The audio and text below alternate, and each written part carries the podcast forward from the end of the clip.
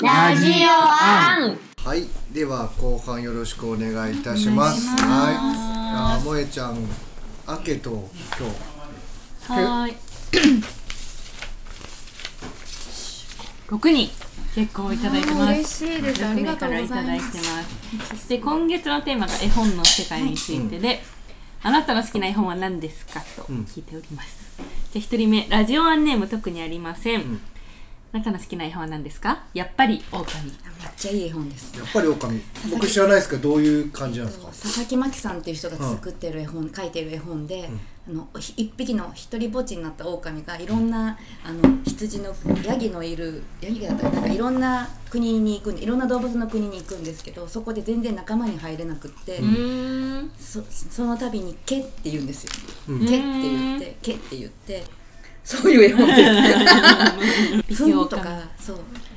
なんかでもなくそれでも一人でこう次の場所に行くってういう、う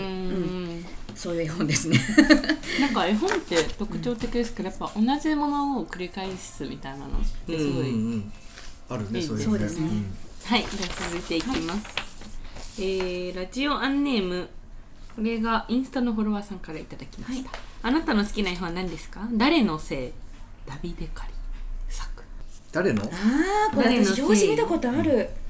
本屋さんに最近売ってた初のイタリア語翻訳絵本ーん山崎まり山崎まりさんがあ山崎まりさんなんだへー最近のですか最近だと思います最近このれやつ今年の2月2023年です3ねあ、もう今年じゃないですか。日発売うんへーそうなんだちょっと読んでみたいな気になりますねうん翻訳感もすごい大事ですよねうん、うん、そう思いますはいでは次いきますはい、えーラジオワンネームこちらもインスタフォロワーさんです、あなたの好きな絵本は何ですか鉛筆のお相撲えー知らない子供たちと読んでいて どの鉛筆さん好きって話すのがいいですね楽しいです知らないのかどうでしょうっていいです ね。年間1500冊ですからねこうやって私があれなんです増えていくんですへえ初めて見たけど面白そうですねなんか文房具とかこう普通気持ちがないものに気持ちを入れそうそるうね系いいですよねああクレヨンの黒くんとクか ロ君とかね超そうだ思い出した好きだったはいじゃあ次いきますはいめちゃくちゃここからすごいドドドドドドドってきますえーっ、とラジオアンネーム特にありませんあなたの好きな絵本は何ですか1位フレデリックあで他にレオレオにですねグリとグラコンと秋お風呂大好きはい怪獣たちのいるところあ今ー日は何の日いつも遅刻の男の子ジョン・パトリック・ノーマンマックあわかる ヘネシー全部全部わかりましたね全部好きですあーそうあそれ気いが合うわ方ゆるそですよれこそロングセラロングスラーーだと思いまますお風呂大好きはあのカバくんの絵のやつですよねカバの絵に動物たちがお風呂入ってくださいへーはいじゃあ続いてラジオネームーはい体はご自由でも心は中二ささん私も 私もって思ってあなたの好きな絵本は何ですかロージーのお散歩ああこの人絵本めっちゃ好きな人じゃないですかち多ょっ分とだけ迷子はいわかりますとんでもないはいああーはいはい消はい防はい自動車ジプタですねジプタあ名作ですねこれは水平線ああわかる押し入れの冒険トコちゃんはどこバーバパあートコパちゃんどのこか引っ越しパパとしたんですだねったかなはいあもうここの辺とかも絵本好きですねどう考えてもすごいラインナップでわかるのがすうごん、いわかりますジプタとか好きな人おしれの冒険はあの有名なあのネズミばあさんが出てくるやつですね全然わかわかんんなないいですかちょっと長い本なんですけどおしれのおしれに入れられおしれの冒険ですよね押し入れのお冒し険入れにわ悪ガキが保育園で入れられてそこにネズミばあさんが出てきてすごい怖いっていう恐怖へーの恐怖の絵本 ですえ知らないですか え多分表紙見た らわかると思うわわかるんじゃないかな保育園とかで結構読んでもらってるはずめちゃくちゃしつけ本感ありますね今のうんでも昔の絵本の面白いところは全然しつけ感がないんですよね保育園の先生にずっと怖がらせられてるんですよね確かうーんでそこに入れられて本当にネズミばあさんがいるっていうよりは多分本当はその子たちが想像であ作り出してるあの想像の世界なんですーようー、んだから本当に妖怪が出てくるわけではなくてうんなんかその辺りのあのファンタジーとリアリティのこのうんちょうどいいところを、へーついてくる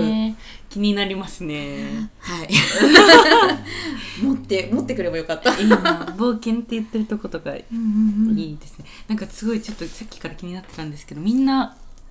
ひらがなだって思って絵本のタイトルさっきの人のあーも確かにそう全か部も子供が読めるからひらがなが多いかもしれないなんですかねえー、面白いはいじゃあ次いきますねえー、ラジオネーム管理人さん、あなたの好きな絵本は何ですか腹ペコアオムはいシ間違いないゴンギツネあー3匹のヤギのガラガあラるあ丼るあるお前うまそうだな、はい泣いた顔にはい2匹のカエルあこれじゃないですかあそれだ、うん私も好きです手袋を買いにコント秋ああ二今度度目はださっきと一緒だ100万回生きた猫あすごい12345678九9個のう全ち部7個動物が入ってる動物が動物が主人公って多いかもしれないですね。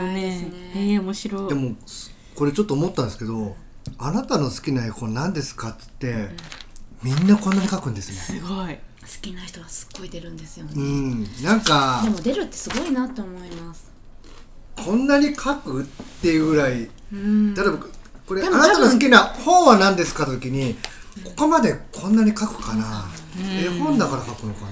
なんかすごいな、ときっとわかんないけど多分後から後から思いつあーあれも好きだったこれも好きだったって多分出てくるんじゃないかなと思うんですよね。ずるずる記憶から、うんでなんか本当に本が好きっていうよりもなんかそれにまつわる思い出とか、うんなんかなんかあのずっとこればっかり読んでたかなとか、うんそういう一緒に絵本って割と絵本単体としてのこれが好きっていうよりもあの子がにおすすめしてもらって好きになったとか。なんかそういう思い出とセットになることが多くって、うんなんかそれが私いいなと思ってる、うんまあ本って結構そういうことが多いのかもしれないんですけど、うん絵本に限らず、うんでも絵本ってなおさらそれが強いかもって、うん子供の頃に読んだりとか、うん読んでもらったりうんしている思い出があるから、なんかそこがいいなって、うん確かに思いますね。うん、記憶装置だえすっごい。いやすごいですねこんななに全部なん一か気に出て感こな動い系感動系感動系、うん感動系ですってじんわり胸が胸熱系。手袋を買いにあ買いにじゃないかあれですよねあ違うか手袋を買いにはお手手がチンチンするってやつです。分かんなか ったチンチンするって言って小狐があおの手ってがチンチチンンすチンるんするですのかあのね そう冷たく てね。あだからそういうことですあかなんのかすごい雪の日に小嬉し雪そうださんのあの手が冷たくなるのが冷たくて冷たい冷たいって言って確かチンチンするって言うんですよ。うんでみんな子供たちわーって笑うんですそうじゃなくてあの 笑うのもあるかもしれないよけど。ねなんかそこ反応しでそうも、じゃないですか、あなんか私そうなんでそれはすごい好きかって言ったら私北海道に夫の転勤で釧路に住んでたことがあるんですよう。ーんで私愛媛出身なので雪とかあんまりうんあのうん出会ってなくてで千葉にも何年かその釧路行くあ、えっと、神戸とか住んでたこともあって雪はもちろん触ったことはあったんだけど雪って触った瞬間に溶けてなくなるぐらいであのあんまりその寒さを知らなかったんだけど釧路に住んだ時に本当にあチンチンするんだって思ったチンチンするん ですねごめんなさいもう何何言ってもダメな気がしてきただってチンチンって言っちゃうんだもんなと思ってジンジンとかじゃないんだそなうなのでもチンチンする、もうちょっとわかるか も、わかるで小口の手が赤くなっておそれを多分お母さんがなんか温めてあたかあそれをちゃんと保護するのに人間のあの町に行って手袋を買っておいでって言って、うん葉っぱのお金をくれるんですけど、うんすっごいそういう話でし たよね。チンチンする確か言ってたと思うんだけど全然言ってなかったらどうしどうしようすごい一人でおかしい様子がおかしい人になっちゃう。いやーすごいですねでもあれですね好きな絵本3冊聞いたらその人の性格とかわかりそうですねわかんないけどあでなもんかそういう占いとかやったらどうですかはあ、占い、うん絵本でもなんかそそういう感じが好きなんだなっていうのはなんかわかるかもしれないです、うん性格とかはあれかもしれないけど、うんあこの人はなんか本当に面白さを求めてるんだろうなとか、うんなんかじんわりするのが好きなんだろうなとか、うんうんうんああしナンセンスなんですねとか、うんうんうんだからそういうのはわかるかもしれないですうんいいですよ新しい商売占い占いしてみよ うかな絵本絵本占い占いはいじゃあその他村中さんにどういう入れ方聞いでてみすかたいこと何でもは書いいてく何でだもさはいいっていうの書いてますはいはいその他ラジオアンネーム特にありません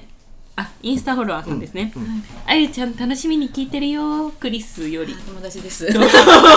クリスさんはい友達ですめっちゃ日本人なんですけど絵本仲間あのあややっぱりオオカミ好きになったきっかけは彼女が教えてくれてー私好きなんだって教えてくれて、えー読んでえー、私も好きってなって、えー、絵本ネットワークだ、こ れがはいじゃあ続いていきますえー、ラジオネーム管理人さんその他村中さんに聞いてみたいことがあれば何でも世界の国の絵本について、これちょっと広いんですがめっちゃありますもんねでも世界の国の絵本というか今私この間、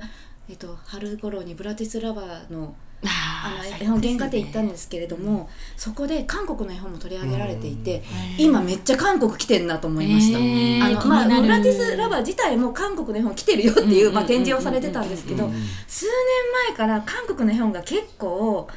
あの何冊かやっぱり好きだなっていうのにいくつかあって、へ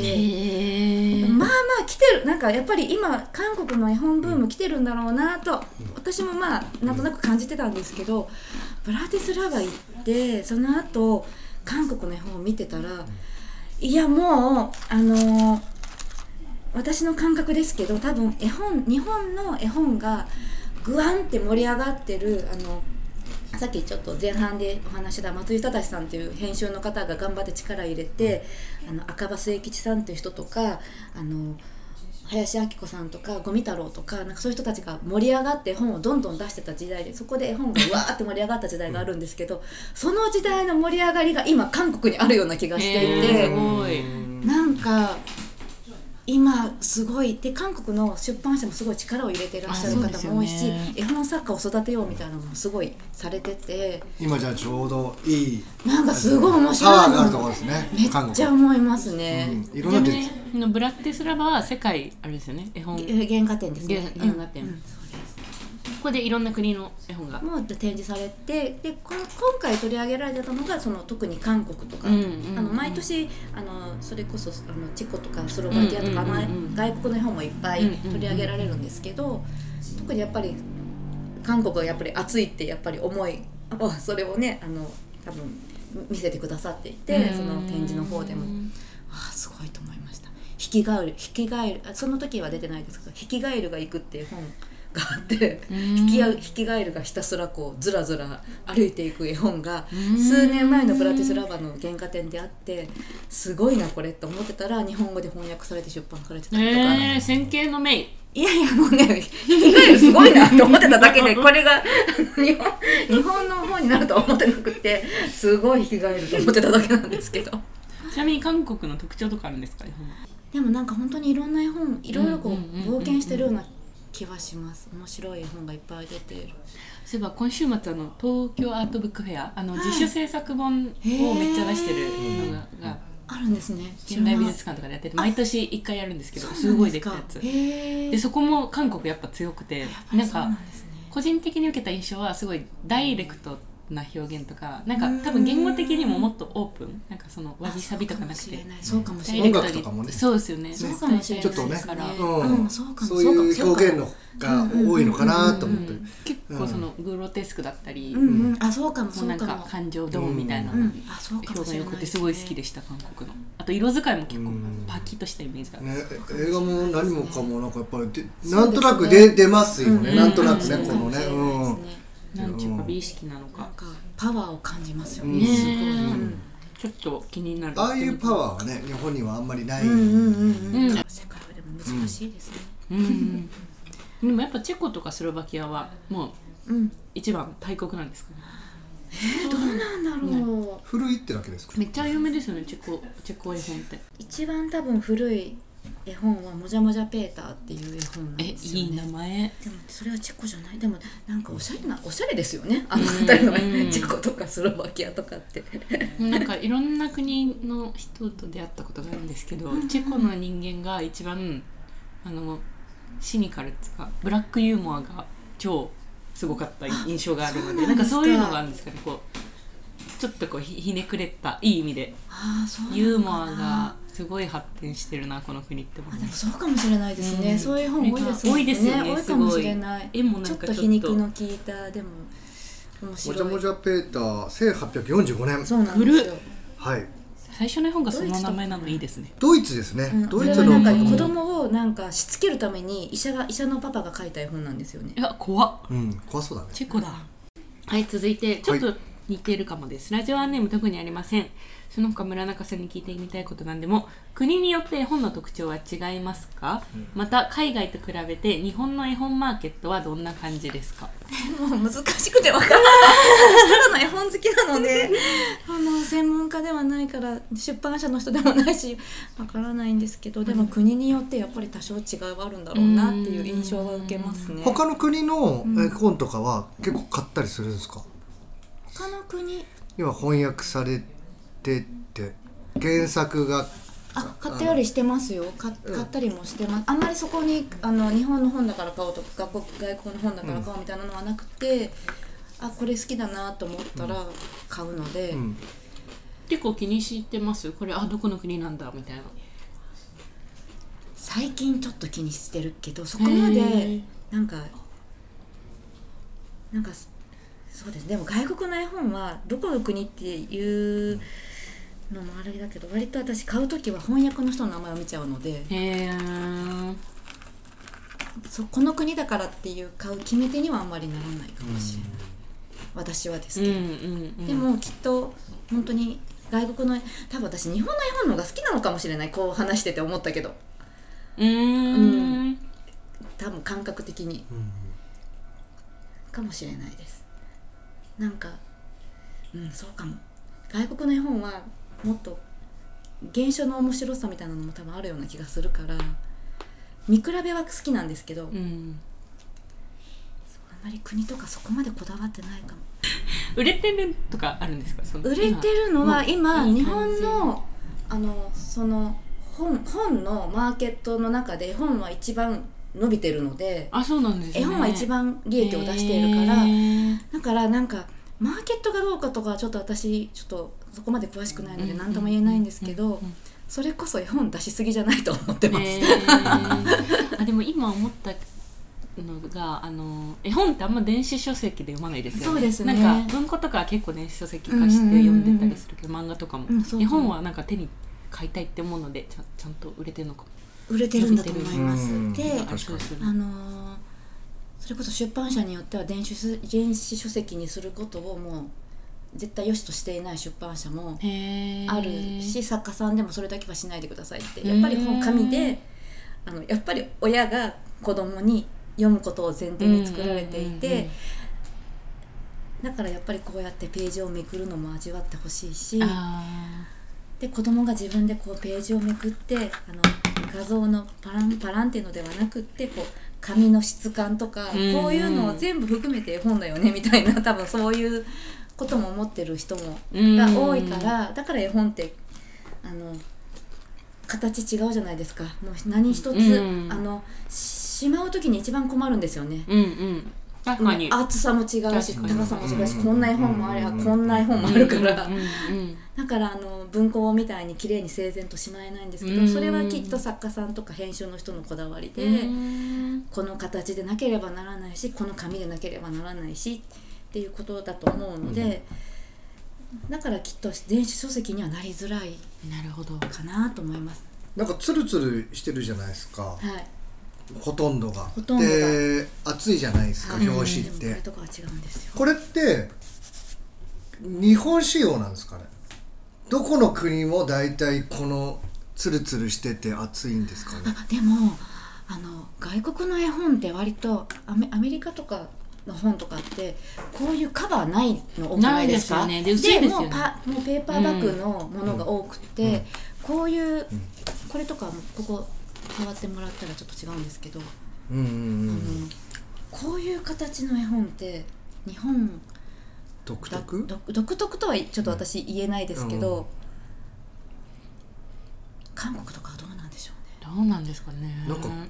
あれですよねいろんな国とか行ったらすごい気になりますね気になりますねねなんかでそうあかこれも日本人の人の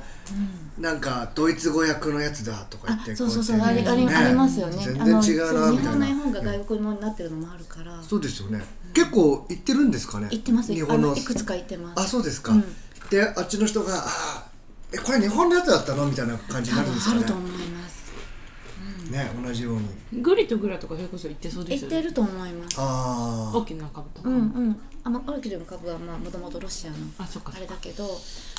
いくつかい言行ってて、あの向こうで翻訳されてる絵本を見たこともあるので、多分ある気になってくるな萌えちゃんなんかあの60カ国ぐらい行ってるえでもあんまり本に意識したことなかったです行ってたらねすっごいまた面白いことがうん面白いかもしれない気でづすけたねそう海外の本あんま好きじゃないですなんか普通の本はよくこう見てたけどそうお土産で時々、ねうんあの私も2冊23冊外国のから絵本いただいたことあるんですけどやっぱりペラペラの雑誌みたいやな、っぱ表紙かっこいいのいいですよね本ってうんなんかもっと所有欲が出るお金かかってそうですよね本ってすごいなんかで私全部外しちゃってるけどこれほとんどあのあーカバーついてますからいやすごいですそういえば全然関係ないけど一時期なんか YouTube でめっちゃ絵本の読み聞かせ読んでましたっていう今思い出した 本当は NG なんですよあおばあちゃんとかが読んでくれてるやつとかあってちゃんと紙めくってうんでもあそうでもあれ本当に NG NG ですよねあれは本当自分あでれコ紙ロ触ナってであの大らかあの明らかにあのなんだろう知られていきましたよ ねそうかもうん、あれ本当はダメなんだよって いう、ちょさっきも、はいそうそうちそょっとう次行きますはいえっとラジオアンネーム「体は50でも心は中2さ」さんです、その他村中さんに聞いてみたいこと何でもお願いします、絵本の読み聞かせで子どもたちの心をつかむテクニックコツはありますかまた、えっと、好きなことを仕事にしている中でも大変なことはありますか2つ質問まず1つが、あーはい読み聞かせで子どもたちの心をつかむテクニックコツはありますかあないですあでもさっきあの休憩時間にはい読み聞かせしてくれたんですけど、めちゃくちゃ良かったで本す当よ。ですあかのなんか惹かれてました。そうですかえー、本当ですか、なんかなんだろうななんかこっちのテクニックっていうよりも、もう絵本が面白いことを私は知ってるからもうそれを読んだらあ喜んでくれるよねっていうなんかはい、しなんか信頼感みたいなのでなそれこそ小手先どうにかしようとしてなんか聞かせようとするのがあんまり好きじゃなくって、で、うんうんあの私仕事柄幼稚私幼稚園で働いてるので、うんうん子供たちの前で手遊びして、うんこっち注目させるみたいなことはいくらでもできるんですけど、うんうんなんか手はお膝とかあるじゃないですか、うんうんうんそういうんううんうん手をなんか手遊びをしながら、うんうんあのキラキラキラキラ手はお膝とか、うんなんか C とかそういうことをして子供たちを引きつけるテクニックは一応私は持ってると思ってるんでうんうんすけうんど仕事うんうん柄仕事の。でも絵本を人前で読む時になんかそれをやってさ子供たちを集中してから聞かせるっていうのがあんまり好きじゃなくって。うんだから絵本読むときは読むよみたいな感じでうんすごいおもむろに読むようにしてるのが結構ポリシーって言ったらポリシーかあー絵本に忠実に。なんかなんだろうななんかこれも人によって全然違うからそれをやってる人が悪いとかあのどうとかでは全然なくって、うん勝手な私うのんうんそういうこだわりなだけなんですけどなんか集中して初めから集中して聞かせるよりもなんか例えば違うところに行ってる子がなんか声を聞いてうんふって見てうんこってきて座った時に よっしゃーと か思うんですよね。なんかそれが嬉しくって、まあ、もちろんなんか初めからみんな聞かせる場にしてくださいっていう時だったらあのな何かしらもちろんしますけど。うんうんうんうんなんかそうじゃなくて自分の好きにしていい場所はなんか本当にテクニックとかも何もなく「どれ読む?」なんて言ってうん「これよ読む?」とか言って読んでいくのがなんかテクニックというかこだわりかもしれないでうんす。であのーあとはなんか本を読む読み聞かせをする時には例えばもう言葉に書かれているそのまんまを読まなきゃいけないっていうのが一応教えてもらうことの一つなんですけど、うんあの余計な言葉は入れないとかうん余計な説明は入れちゃいけないとかいうのが一応絵本の読み聞かせ講座みたいなことを受けるとそういうのもあるんですね。でもちろん私そのことも知ってるんですけどどう考えてもここはいっぱい読んだ方が面白いよねって思ったらいっぱい読んじゃう。あのいっぱいえっとえっと、例えばさっき「猫ガム」っていうのを読んだ時に言葉は「ブーブーブーブー」の2つだけなんだけどあーいっぱい読んでやり取りがある感じにした方が面白いなと思ったらプープープープープープープープープープープーみたいな感じで言ったりとかへー太鼓が叩く場面でもどんどんって書いてても絵が明らかにいっぱい叩いてる絵だったらここはどんどんじゃなくてもっとどんどんどんどん叩いてるよねって私が思ったらどんどんどんどんどんどんとか読んじゃったりとかするしそれは多分本当はあのあんまりしない方がいいことなのかもしれないんですけうどん目の前に子供がいてとか聞いてくれる人がいて私がいて絵本があってってこの関係性の中ではきっとたくさん読んだ方が楽しいんだろうなって思ったらたくさん読むしっていうテクニックじゃないですけどなんか本当にこの目の前の人がいることと絵本があって私があってってこの絶対この関係性の中で読もうっていうのだけは決めてるかもしれないです。へーめちゃくちゃテクですねそれはテクなのかな、だって私が一人でここで読んだところで聞いてくれる人がいないとうんただの様子がおかしい人じゃないですか。一応対一応って言ったらあれだ対話なんですねちゃんとあそ聞き手とちなみに最初から中身って全部は把握してから読み聞かせはするんですかなんか人前に出てる時はいではすいか、はいほとんど知そうですらないあんまり知らない1回ぐらいしか読んだことないみたいなのではしなくても大体ここはこう読むんだなみたい大体1回ぐらいは目通すかもしれないです、うんなんか急になんか時々あるのが家から持ってきた絵本を読んでくださいみたいなのうんもたまにあるんです、うんたまに、うんそういう時はもう本当に初見なのなでそうですよねだからこれ初めて読むよって 言ってで読むなるほ どそれかあの自分の知ってる絵本があとは私が読むのは大体自分の絵本を読むので、うんうんうん大体1回ぐらいは目をそう通ですしねてるしでも1回ぐらいしか読んでなくてどんな絵本だったっけかなとか思いながら読む時も ありますけどどんな風に進んでいくんだったっけとか意外と長いなとか思いながら読む時もこ。こで間を取るかはい、うんうんうん、ありそうりますけど。はいだからもう一個が読み聞かあせそそううでですすねね。そうだから読み聞かせで子供たちのあでも子供たちってことだから誰かに向けてですよねきっと。うんうん自分のそ子うですね供に向けて読むときはテクニックも何もなくって目の前の子供に合わせるって感じかな。でもう一つが好きなことを仕事にしている中で大変なことはありますか大変なこと。読み聞かせとか絵本の中であー大変なことなんだろうあの絵本カフェとかあとあのいろんなところに出かけていって絵本広場みたいなことをする時には絵本ってとにかく重いんですね、重そう本って本当に重くっ重てそうしかもこの箱に必ず100冊入るとかではなくて形も違うし厚みも違うから、んんんんこの箱に入らないじゃんみたいなのもあってあの持ち運びが大変重労働なん重で労す働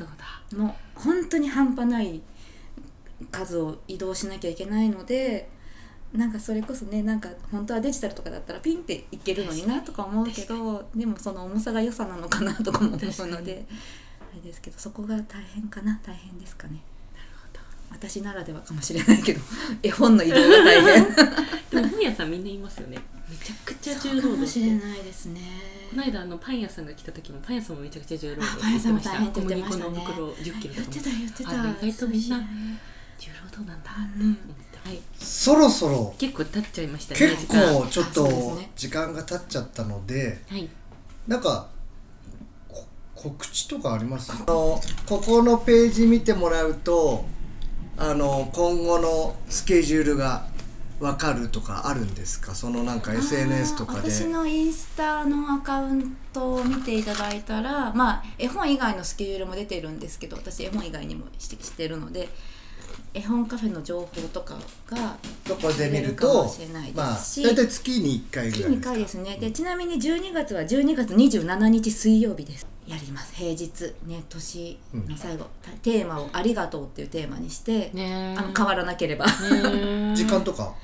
11時から夕方の4時までうんで出入り自由で、えっと、大人はワンドリンクオーダーしていただいて子供は赤ちゃんじゃなければあと入場料で300円いただくんですけど300円を葉っぱのコインと交換するんです3枚の葉っぱと交換してそのああのコインと交換してそのコインであの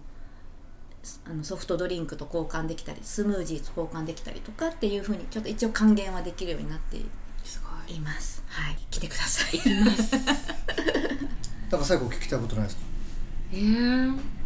えないですけど読み聞かせしてほしいと思って普通にあーあのあの頃の記憶に戻ってなんか読み聞かせっていいなって思いました聞いてて男ね性そうおっしゃる方多いですね人に読んでもらうのって違いますねってね自分で知ってる本でも内容知ってるけどこうこう見るのとこう見るのと違うねっておっしゃる方が多いですね。実家帰ってお母さんにやってもらおう かな読み聞かせそうぜひ皆さん読み聞かせ読み聞かせはやはやらしますので年齢は関係ないでも読み本聞当かせもう ちょっと長くなってるとこ申し訳ないですけどうちあの中1の娘がいるんです、んうんうん3人子供いて 3, 3番目が中1なんですけど中1の子にだけ中1の子は人一倍私が絵本にも好きになってる最中に育っていってる子だったから、ものすごい絵本を膝に乗せて読んでたんですうんずーっと読んでて。うんで絵本のイベントも一緒に連れてって読んでたんですけどまあもう今中1でも絵本なんか見向きもしないし読んでもいいとかって嫌だとか言われるしあのもう絵絵本よりもそれこそ YouTube とかゲームとかそういうのばっかりゲームとかなんか推し推し活みたいなのばっかりしてるんですけど、この間なんかの時にふっとなんか読んであげるからおいでよみたいな感じでその時多分たまたま気持ちが乗ってこっちに来て中1のでかいのが膝に乗ったんですよ。だでもすっごい面白くてめちゃくちゃ全感動的然見えないんですけどみたいに なってでもこの子にとってお母さんに絵本を読んでもらうっていうことは膝に乗って聞くってことなんだなと思ったそうだらなんかちょっとおもなんかう面白いし嬉しいし、うんグッときまなすんかね普ちょっ通この辺に来るじゃないです か横になんか膝にドーンって乗って ここにここじゃないんだってあここかーみたいなそういう面白いエピソードうーんなんか読み聞かせはいといですよ。いいで すね人に乗ってこい、はい皆さんもぜひはい読み聞かせお膝で、お膝はでい本を。はい、ということで、はいえー今回のゲストは絵本講師、えー、JPIC はい、ジェイピックです。 JPIC 読書アドバイザーの村中あゆさんでございました、ありがとうございましたありがとうございました。はい、